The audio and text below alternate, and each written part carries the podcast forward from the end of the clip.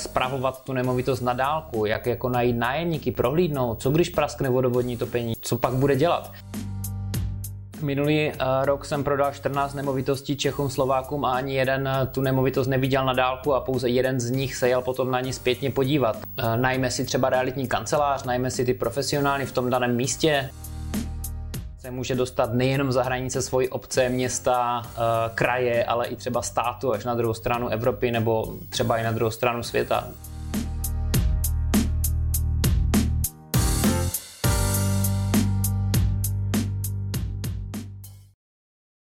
Eh, zrovna dneska můj kolega na LinkedInu probírá investování a říká, jak je neuvěřitelné, že eh, jeho byt v Orlové, který prodal, tak prodal někomu 400 kilometrů daleko a jak je to neuvěřitelné pro, pro mnoho lidí, kteří eh, to sledují, ten, ten jeho příběh. Jo, jak to vlastně je možné jednak koupit bez toho, aniž by se tam podíval a jednak spravovat eh, tu nemovitost na dálku, jak jako najít nájemníky, prohlídnout, co když praskne vodovodní topení, eh, nějaká, nějaká trubka nebo něco prostě, co, co pak bude dělat.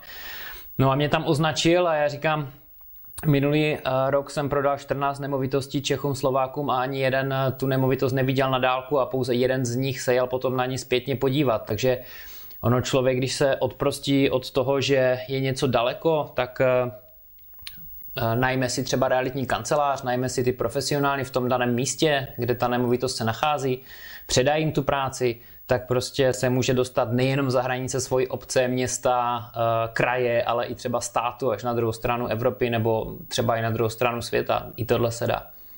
Pro mnoho investorů je fajn, když investují pouze v místě, které dobře znají.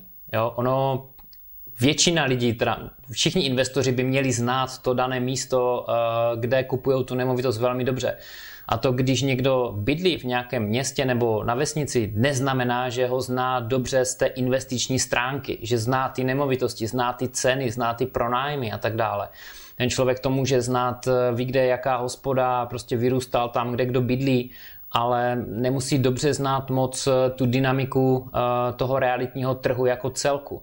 Proto říkám, že někdo, kdo kupuje na dálku, tak může tu oblast z hlediska realit znát daleko lépe než ti místní lidi. Takže ono je to opravdu o tom, že radím lidem musí poznat danou oblast a danou nemovitost. Jo? Ale není, neznamená to, že musí investovat zásadně jenom tam, kde bydlí.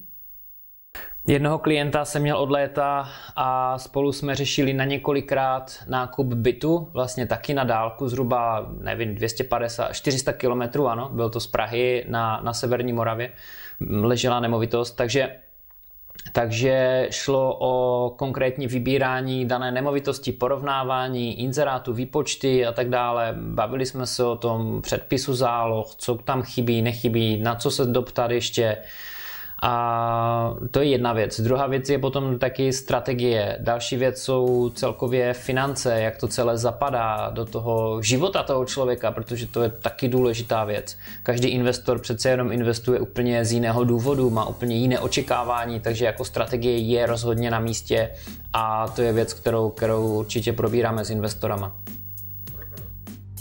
Pokud vás tento krátký klip zaujal, podívejte se na celé video, klikněte tady pokud chcete vidět to nejnovější video, které jsem nahrál, klikněte naopak na druhou stranu zde.